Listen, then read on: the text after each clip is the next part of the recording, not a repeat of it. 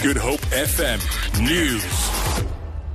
A 19 year old man has been arrested in connection with the murder of Lakita Moore in Valhalla Park on the Cape Flats.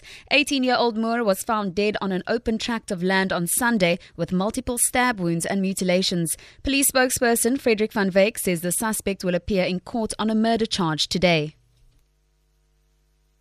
Bishop Lavis police made a breakthrough in the murder investigation of the 18 year old Lakita Moore, whose body was found on Sunday morning at Tuna Road, Valhalla Park, with multiple stab wounds. Investigations led to the arrest of a 19-year-old suspect who was due to make a court appearance on charges of murder and attempted murder in the Bishop Lavis Magistrates Court this morning. Anglican Archbishop of Cape Town, Reverend Thabo Makgoba, says the church and religious leaders want to reassure Finance Minister Pravin Gordhan of their support.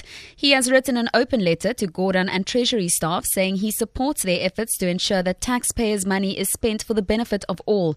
Gordhan has been the center of a Hawks investigation into the SARS rogue unit when he was commissioner. Makgoba was, has urged Treasury to ensure that government resources are spent wisely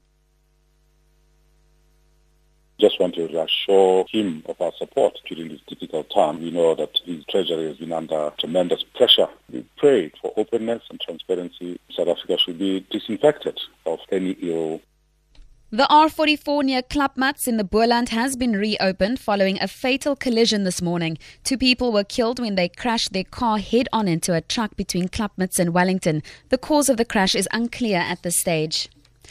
To end this bulletin, the global shark fin trade has come under the spotlight at the Southern African Convention for International Treaties on Endangered Species, currently underway in Cape Town.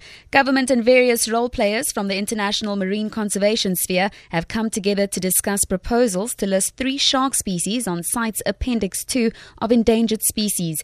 Miami based shark conservationist Dr. Mark Bond from the Florida International University says sharks are important both ecologically and for economies across the world. Uh, sharks and rays have a huge value both economically um, through ecotourism.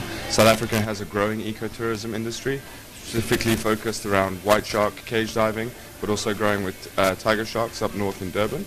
Uh, and they also have an ecological role where they um, maintain the balance, a healthy balance in our fisheries, so that our fisheries can be sustainable for future generations. For Good Hope FM News and Traffic, I'm Tamara Mitrovic.